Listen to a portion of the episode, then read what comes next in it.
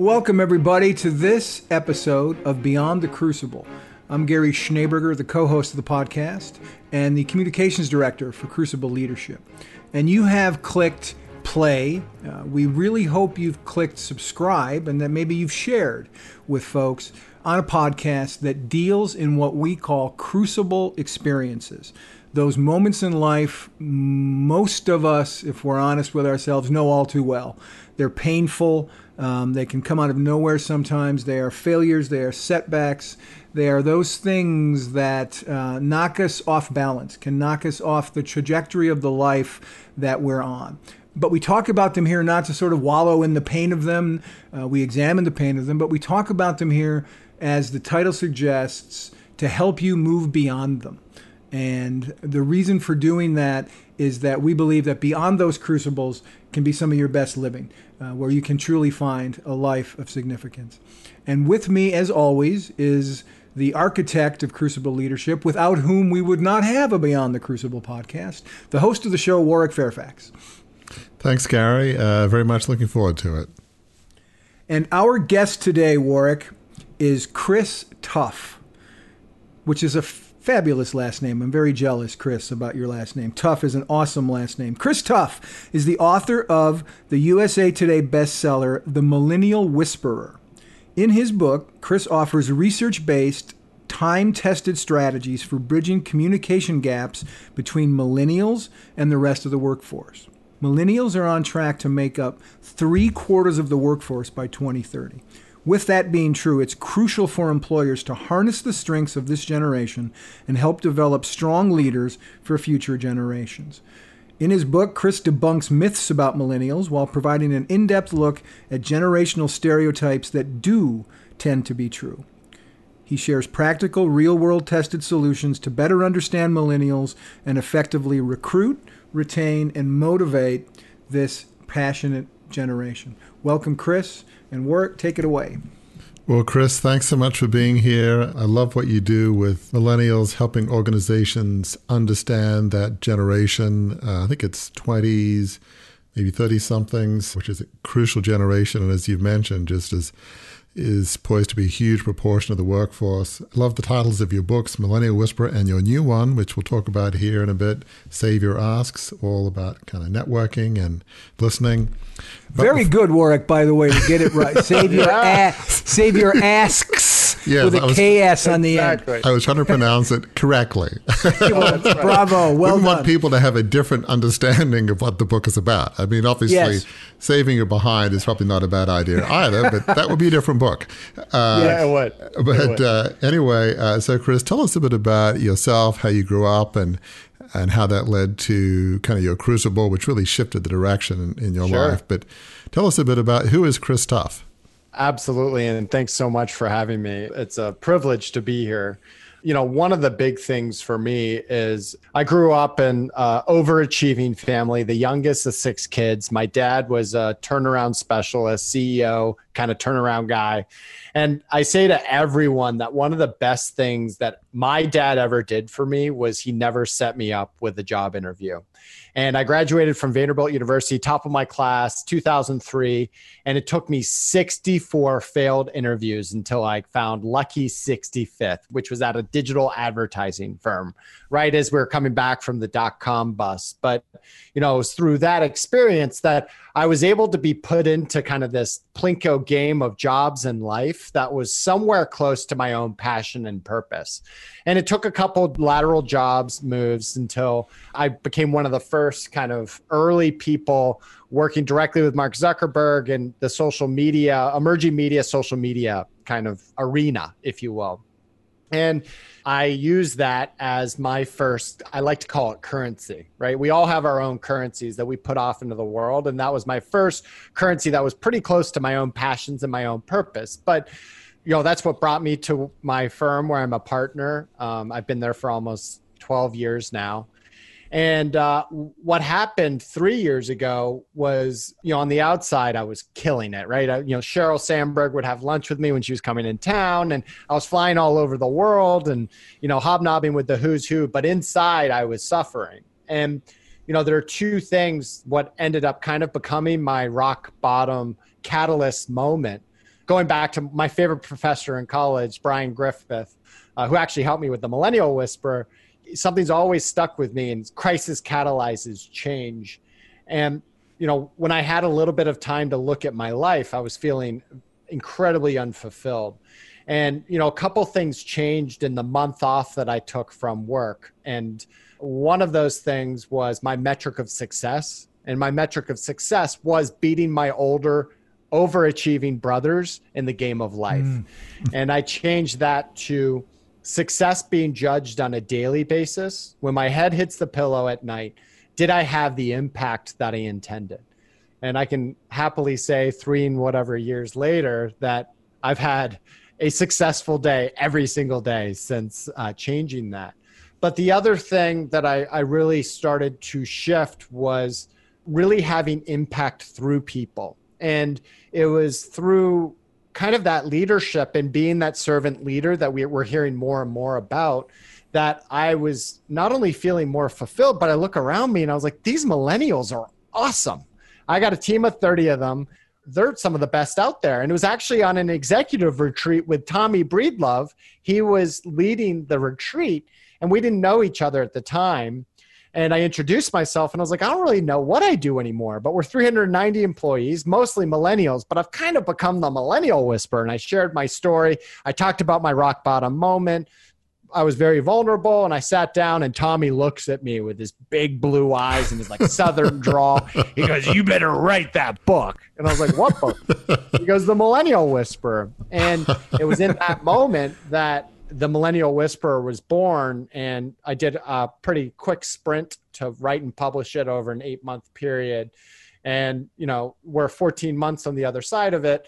And it's brought me to stages like Nike. I've been on the main stage at Nike and working with some of the world's largest and most prestigious corporations, but also small businesses. I've worked with some dental clinics locally, as well as some restaurants. And what's so amazing is my favorite quote from this book is millennials aren't the problem. They just expose all the problems. And there's a lot of wow. things that we talk about there but that's kind of the journey of what took me into being a published author. Gosh what a great story. I mean it's not everybody grows up with a dad who's like an entrepreneur turnaround manager. I mean those guys tend to be very driven very focused take no prisoners coming through because don't have time to wait don't have time to other than action, action now. Was your dad kind of like that image you have of the turnaround guy? And wait, so also British. So he oh, is really? His, yeah, and an old Etonian. He went to Eton. You know, we're talking, and here I am, right? I come out. I'm the youngest of six kids. I'm an yeah. identical twin, right? Wow. So kind of struggling for my own identity and like the most emotionally in tune, sensitive kid. It's like, yeah. where did this kid come from?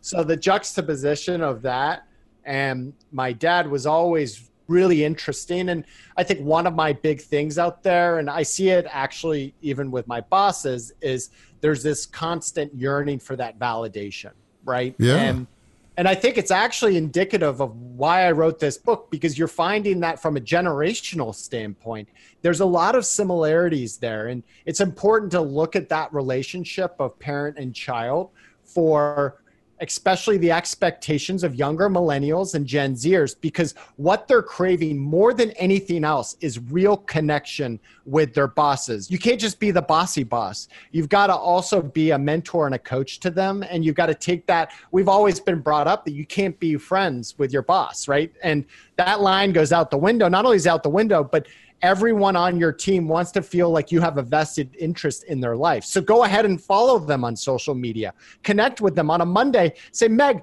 I saw on Instagram that cat you adopted. That's adorable. Tell me more about it. Right? That creates a real connection. And I use my relationship with my dad as one of the examples of it is a reason why you have such a shift in the expectations of these younger workers.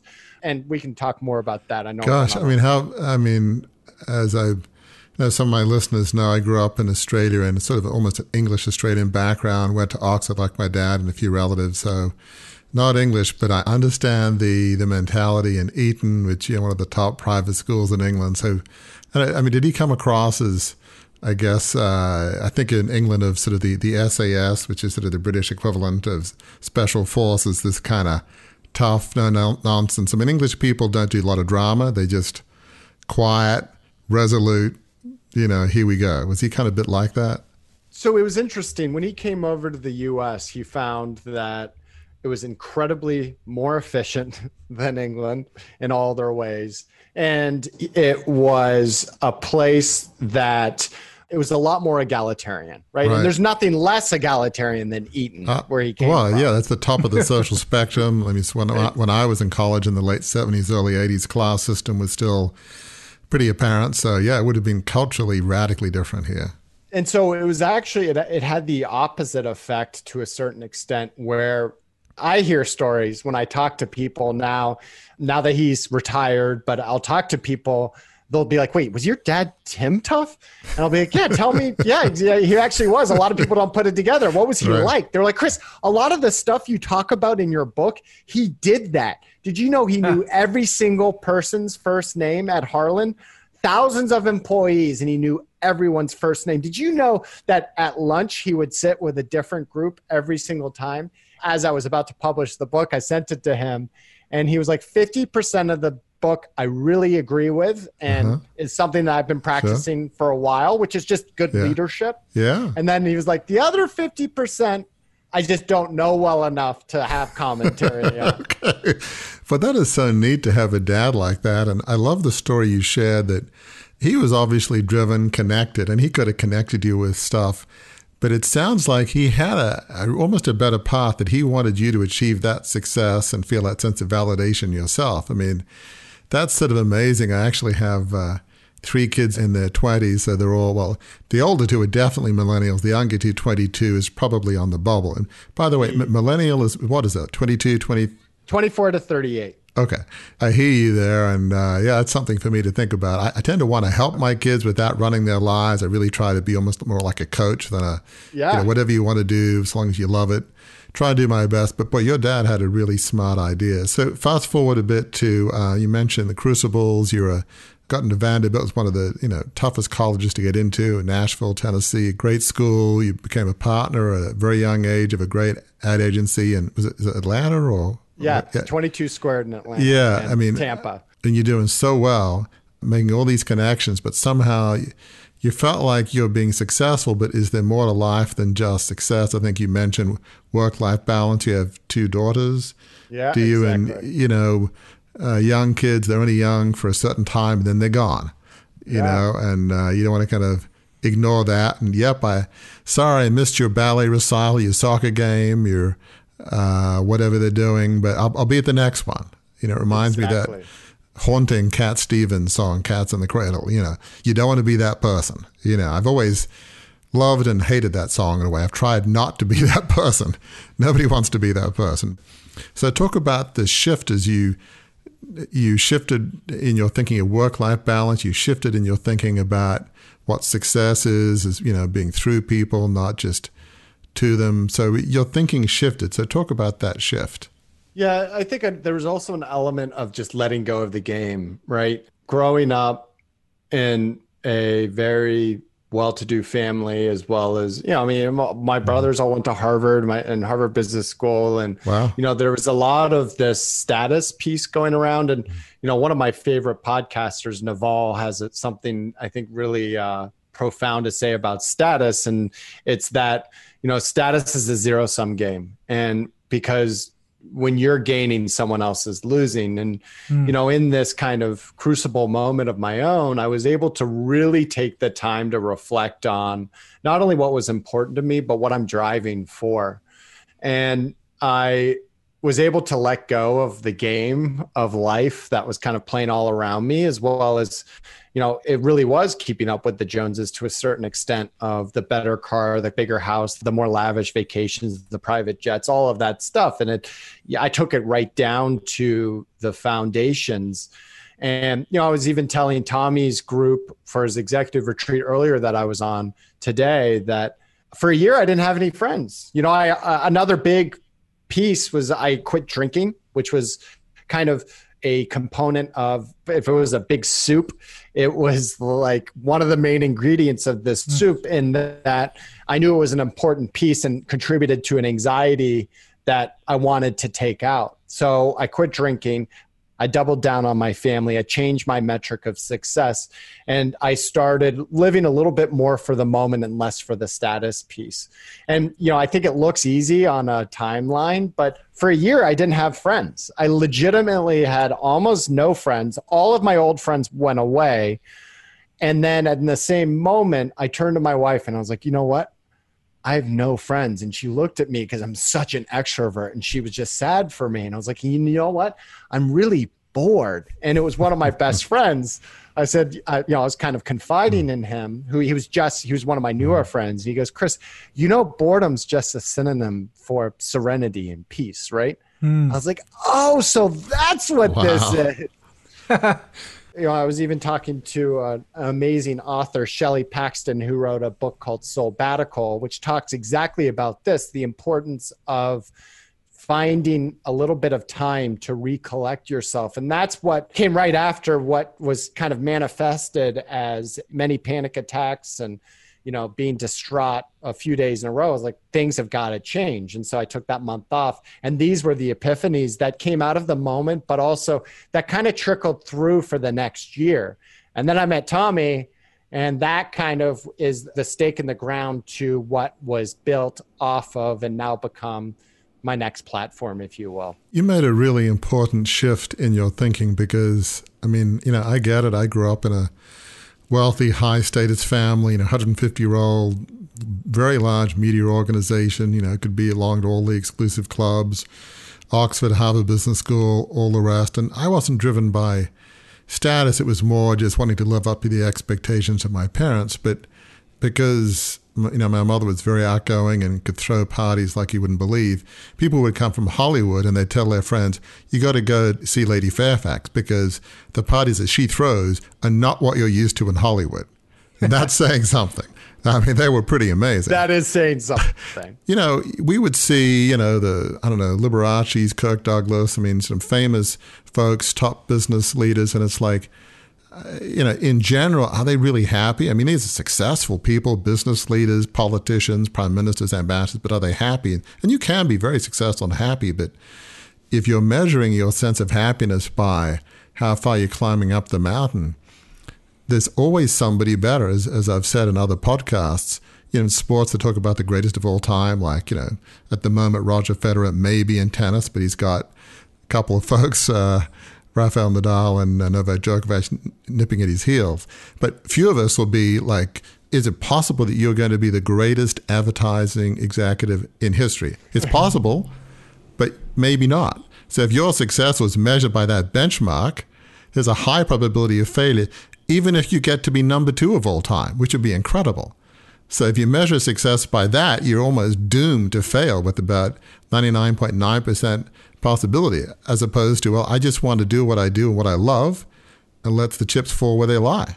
And I want to help people. And see, your epiphany, I think, was vital both for your family, but also for your own sense of self. And um, that shift was was huge. I want to shift to Millennial Whisperer, but and your other book, but does that make sense? Just shifting how you define success? It was the greatest thing. And i must credit mark manson um, who wrote the subtle art of not giving uh, uh, f. He's got a chapter about success. A flip? Yeah yeah a flip. Exactly. Not giving a flip. I'm just i was just checking. Exactly. But it was actually through that and he tells the story of the I mean, it's a pretty famous story at this point, but he was the drummer for Megadeth.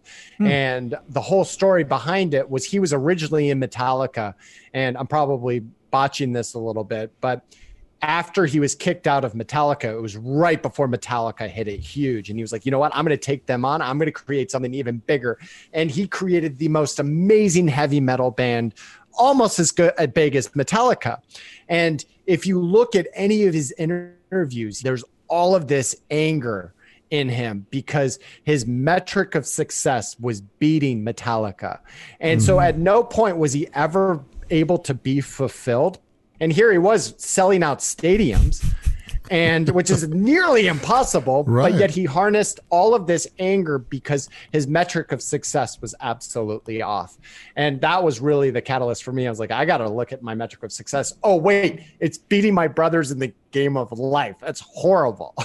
And they may care or they may not have cared about that. I don't know whether yeah, they totally. saw it as a competition. It's like, kind of crazy. Um, and before we move off of this subject, I, I think it's important for the listener to, to hear what we're talking about.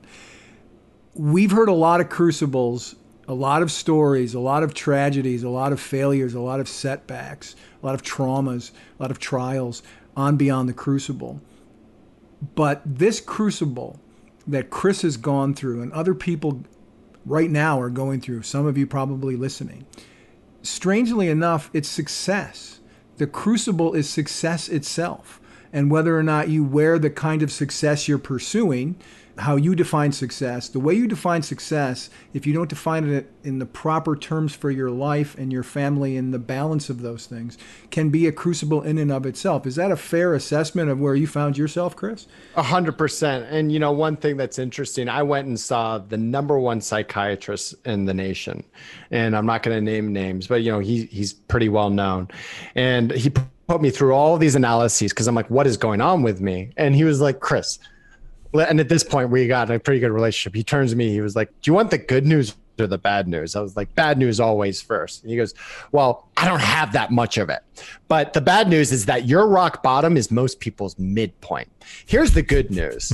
Unlike some other like family history and stuff like from a chemical standpoint you're really good. And one of the things that i have to implore and i've never told anyone this is that do two things for me don't do drugs or alcohol because that's just going to take away from your enthusiasm and your joie de vivre.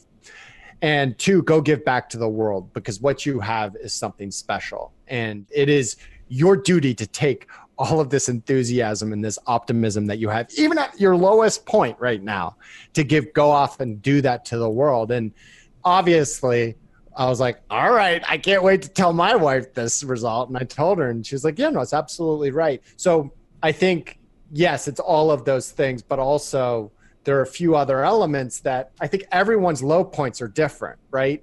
And sometimes it doesn't take that ultimate that crisis, I don't think, to catalyze that change, but I think it does take sometimes a period of strife that if you're to look on in a timeline, it is a crisis in your life. So yeah, I mean, I think one of the things we often say in Crucible Leadership is you can't compare crises. Somebody might have lost a loved one, or we interviewed a, uh, you know, Navy SEAL that kind of was paralyzed in a parachuting act. I mean, there's a lot of different crucibles, you know, and those people will say who've been through much worse crucibles than I have. You know, they'll say you can't compare crucibles. Every crucible is just as valid as every other one, and that's them saying it, not me. And I think it's so true. But I think one of the keys before we shift to uh, the books you've written in Millennial Whisperer is um, everybody wants joy and fulfillment. Everybody wants happiness. And striving for success in of itself is not the way there. And what you know you've found, and I've found, I think a number of our guests have found is significance when you're focused on a life on purpose, mm helping others. That does satisfy. You do something for somebody, and it changes their life, even in a small way you feel good about yourself. We're just wired that way. So there is one path in which we can say with a high degree of certainty you want to feel fulfilled in life, think of others, give back. There is a path where there is hope. So And I want us to get on the on ramp to you talking about your books and talking about how you've experienced that, sure. Chris, by reading something from your book, The Millennial Whisper, because I Uh-oh. think that'll get us there. This impressed me so much. Listen, listener, to how Chris found what success really looks like for him. This is uh, just three paragraphs from the Millennial Whisperer. With each passing day, they, his team, rewarded me with production and loyalty, crushing goals and all the key performance indicators we could throw at them. Yes, these millennials. It was almost as if the second I relinquished any desire to be perceived as the more traditional hero style of leader, it unleashed something powerful and almost unstoppable in them. You know, that guy who sweeps in and saves the day and solves all the problems in the workplace? That's the hero leader. That's who I tried to be for the first 13 years of my career. That's what almost took me out. Instead, I made my millennial employees the heroes and assumed the role of the guide and coach. That caused me to shift to equipping them rather than trying to make them all clones of me. Mm. That really, as you talk about changing your definition of success to doing things not to people, toward people, but through people, that seems to summarize that pretty well to me. Yeah, and th- it sounds a lot better when you say it than I when I read it. Um, but no, I mean, I think it's absolutely true. And you know, going down to my own purpose, my purpose, and it has been this stated for the last seven years, even before my kind of crucible moment, and it's to inspire and connect.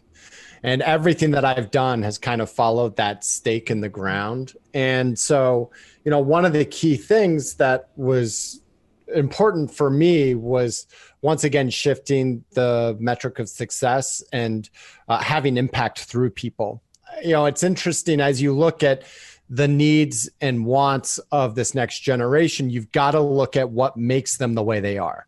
And my favorite thing when I go into some of these corporations and I talk to these, you know, usually it's around the 45 to 55 year old executive, and they say, Chris, why in the hell do these kids show up on my doorstep at 24 years old and they don't even know how to communicate and they go on this long rant? And I said, well, there is a reason for it. And the reason is because it was really your generation that parented them. and, uh, you know, because there's right. a lot of, you know, whether it be participation trophies, snowplow yeah. parenting. I've yeah. had parents come in and try to negotiate their kid's salary. I've got time and time again all of these examples of how these kids have just been, you know, snowplowed, parented through a lot of their formative years. And, you know, it's also why I use the example to help inspire in a lot of these other parents don't give your kids job interviews don't set them up because it's just going to get them on the wrong track and 10 years later they're going to be a lawyer and completely unfulfilled because that's where your connections were so let it happen mm. with natural selection and so one of the other pieces is you've got to also look at that kind of relationship. And the two key pieces that if anyone can walk away from how they can approach either their millennial children and Gen Z children differently or their employees. And the two biggest things of what they're craving is connection and context.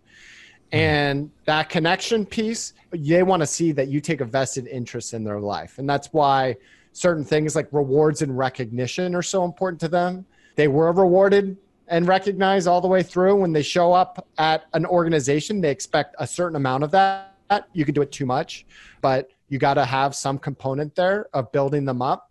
But then it's also, if you take the four leadership characteristics of what they find most important, number one is inspirational leadership, two is transparency, three is authenticity, and that unto itself is like really where I like to kind of talk about let's focus really on the things that we can do as leaders to be better leaders. And then the culture piece will be a byproduct of that. So i can go any which way yeah yeah no that that's fascinating. So um, talk about how i think you've talked about how millennials are misunderstood but see, I guess you've mentioned some of the key components of what millennials want. Would you say that that makes them different than other generations? I mean, what's different about millennials versus? So there's two others? reasons of what makes them so different. One is mm-hmm. the impact of social media and digital mm-hmm. media on them, and it's also what makes older millennials different than younger millennials. And then two, it was really the impact of the recession of 2008 older millennials were in the marketplace and then younger millennials saw their mom and dad lose their jobs and then inherited all this student debt. So the needs of both of those are even different. And the needs of older millennials versus younger millennials and gen zers are also a little bit different. You always see this with a generation but there are certain things that i like to focus in on in terms of the things that they all want right and one of those, from an organizational standpoint, work flexibility. The problem, I mean, you look at what COVID did, but one of the things they craved for so long and weren't able to ever get. And the thing that I actually came up against the most was like your easiest fix when I go into these corporations that could do it physically knowing that 35% of any organization can actually work remotely, you know, where it's not physical labor or some of these other things. But it's like, this is an easy fix for you guys. like, just let them work from where they want to work. And if you can't trust them, then you've got a hiring issue. If you can't trust them to work from where they want to work, then you've got a hiring problem. And uh, so, you know, you look at some of these things and you look at a lot of these needs and wants. And once again, I go back to millennials aren't the problem, they just expose all the problems. But the other side is true with social media has impacted them profoundly, in that there's a lot of things they can learn from the older generations. One of them being the interpersonal muscle, as Tommy would say, right? At age 13, they were given a brand new phone with a Snapchat account on it. So their first flirtation, they didn't have to call mom and dad and get through mom and dad on the phone and then get to the other person and then create that creates this interpersonal muscle that no longer really exists. So it's up to us to help teach those things to them and to help bring some of those. Pieces. And they're bombarded with things that can be helpful or not helpful. I mean, just the horror stories of young teenagers, they get affirmation, but then they get, you know, torn down by friends. In some cases, that can lead to even uh, suicide just, just because of social media and just the, it seems easy to say horrendous things on social media. Even with my own two kids, I've got a, two sons and a daughter. The daughter's in the middle where you look at my older two, you know, Facebook is kind of one of their social media outlets of choice. My youngest son, who's 22, Facebook is so for the older people, you know, yeah, exactly. is Snapchat. It's like I, I never use Facebook. And, you know, my older two don't really do Snapchat as much. So there's not that much difference between the 29 and the 22 year old in terms of age. They're all in their 20s, but yet how they use social media is different. You yeah, know? and it impacts all of us. It's not yeah. just them. And the millennial whisperer, I call it the Pinterest station of a generation. And it also leads into one of my rules, my 70 30 rule. But a lot of us suffer from the grass is always greener complex.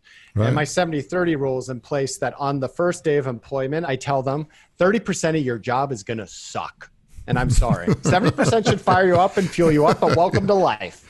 And any of your friends that you're seeing their perfect lives, play it on Instagram, they're full of it right? And yeah. listen, I've done it too, right? And I tell the stories of some of the things that I've done, but it's like that's not a reality. So let's figure out from your job description what's in your 30% zone of suck and then what's in your 70% zone of fire you up and fill you up. And by doing that, when they have three days in a row of doing Excel documents and budgeting or whatever right. that zone of suck thing is, they don't quit in order to pursue it. On, well, it, it sets their thing. expectations. That is so smart. I want to dwell a bit on those four things you talked about: inspiration, uh, authenticity, transparency, and then you know, culture kind of being affected by the others. When you say inspiration, is part of that millennials kind of want purpose and meaning at work? I don't want to misread 100%. it. But.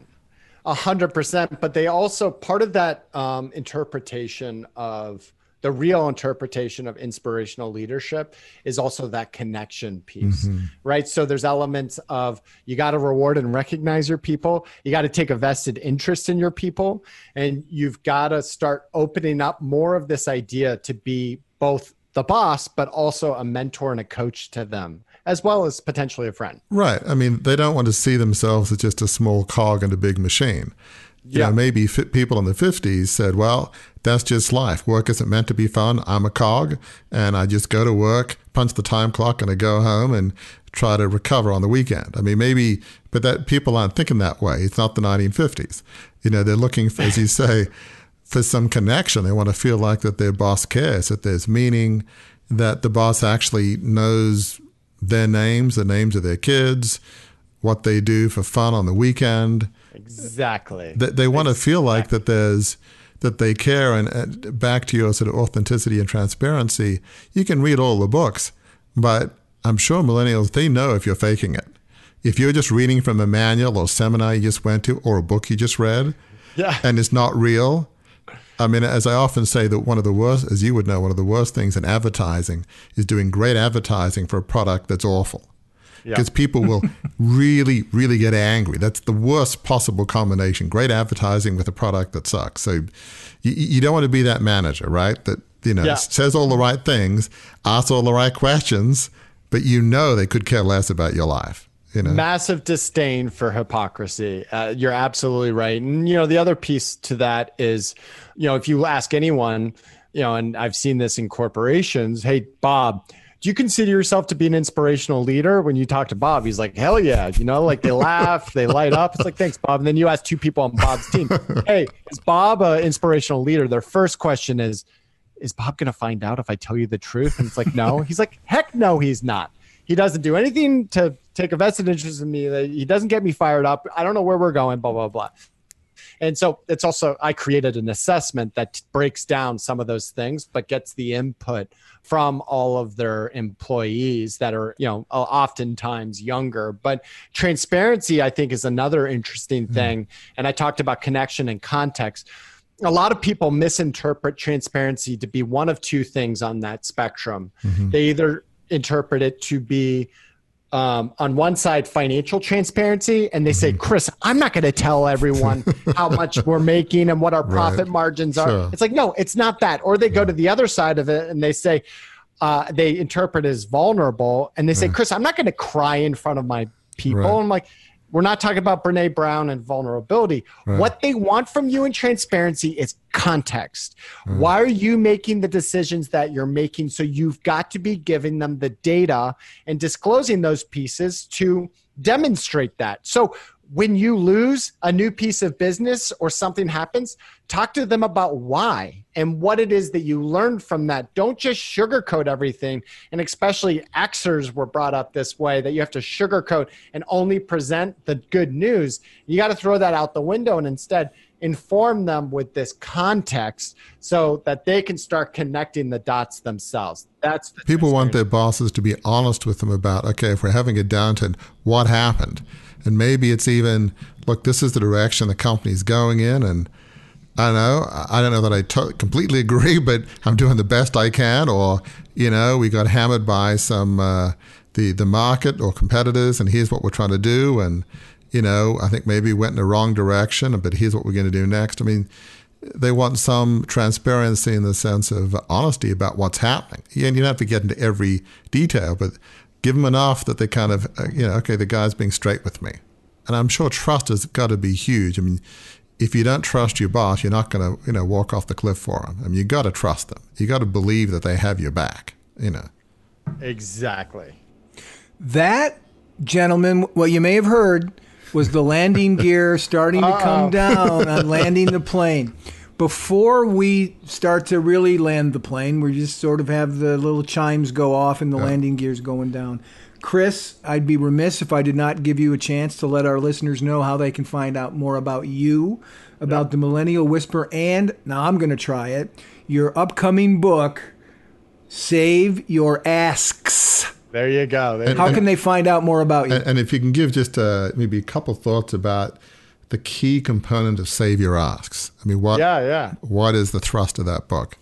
So the best place to find me, if you actually, I've got a free um, offer for getting a hardcover of the book. If you go to quiz.themillennialwhisperer.com, mm-hmm. I'll send it to you all to put in the show notes. But you just take a quiz. I'll tell you what type of millennial leader you are, and then uh, you just have to pay for the shipping. If you have any issues, I'll send you a free PDF. I have no problem with it. The more people that read the book, the better it's just about getting the book out in the world and uh, the business model and roi on it is uh, we'll have a longer discussion about that but um, yep. it really is impact that i'm trying to make so go there right. check it out the best place to get in touch with me is actually on instagram and i'm at tuff22 the number 22 and i respond to almost every single thing there and then just the millennialwhisperer.com you can find more stuff about the book as well as the assessments and a lot of other fun free tools for you.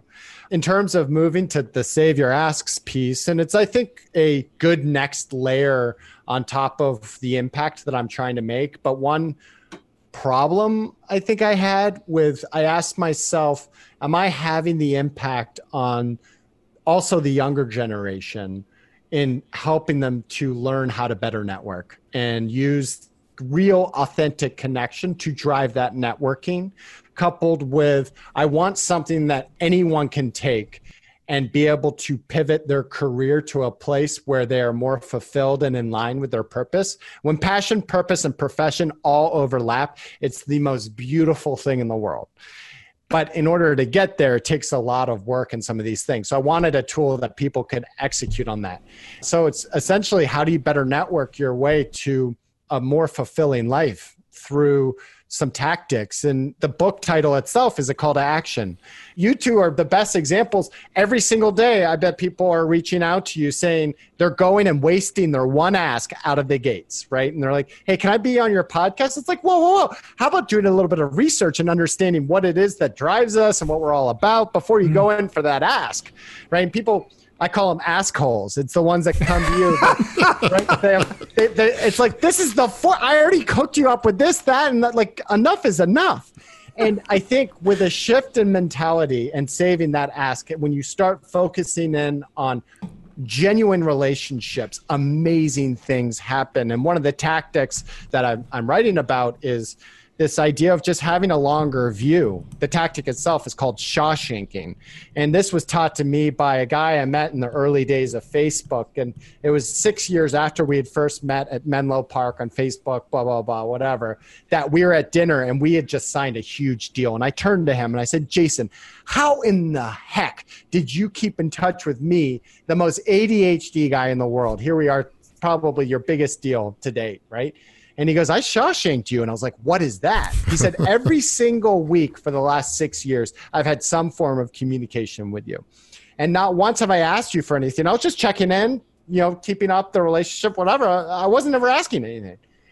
And I was like, oh my gosh, I'm going to try that tactic. And I tried that tactic at the agency, and we ended up landing one of our largest clients 18 months mm. later after I became best friends with the person. And one of the things that hmm. I've made it now known is Shawshanking is a verb. And when you start focusing in on creating genuine relationships and real connection, just like the millennial whisperer, amazing things happen.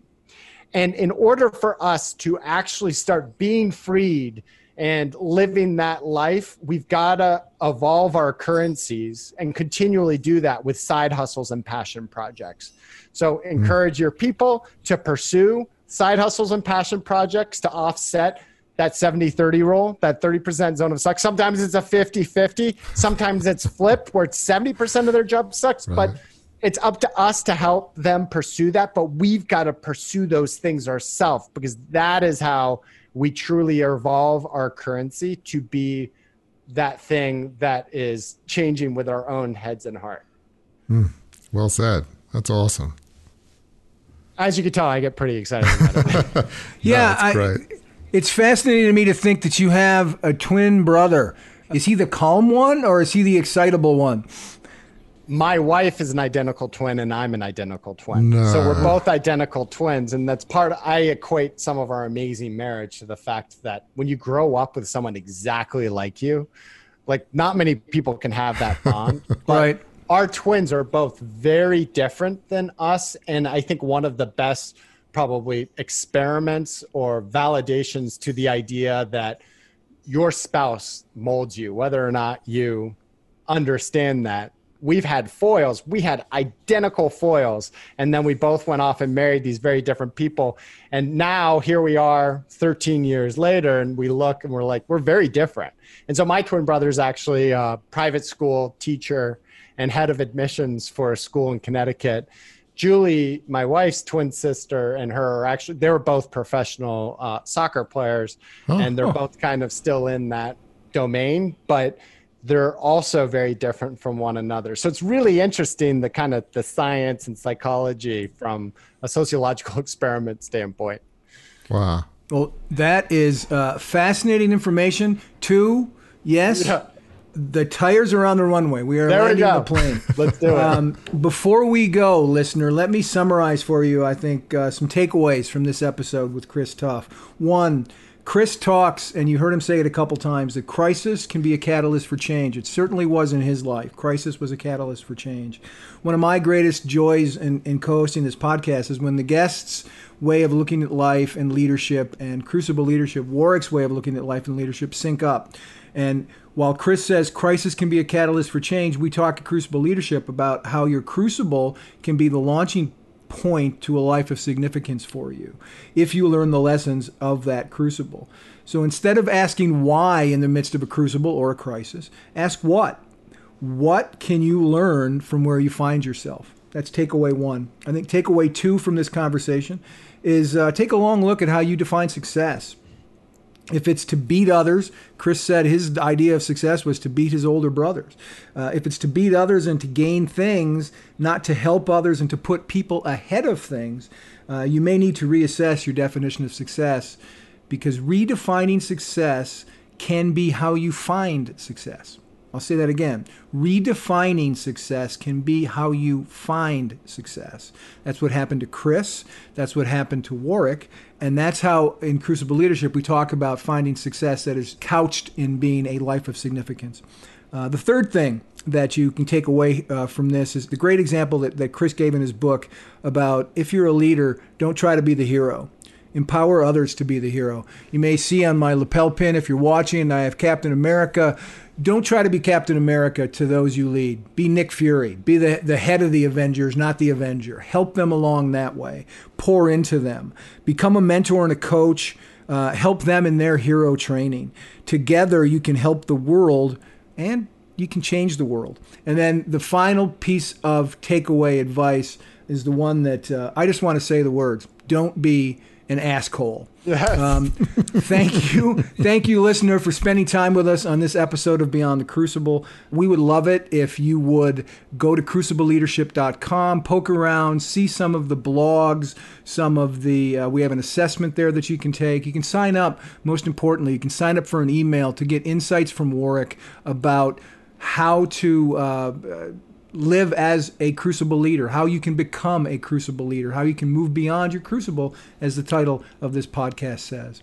So until the next time we are together on this podcast, please remember that your crucible experience is tough, is difficult. Right now, you could be feeling a lot of pain. But as Warwick expresses every time we do a podcast, and as Chris has expressed here, those difficult times can, in fact, be some of the best times in your life. They're far from the end of your story. They can be, if you learn the lessons of them, if you use your crisis as a catalyst for change, those moments can be the start of a new story that's the most rewarding of your life because at the end, it leads to something truly important a life of significance.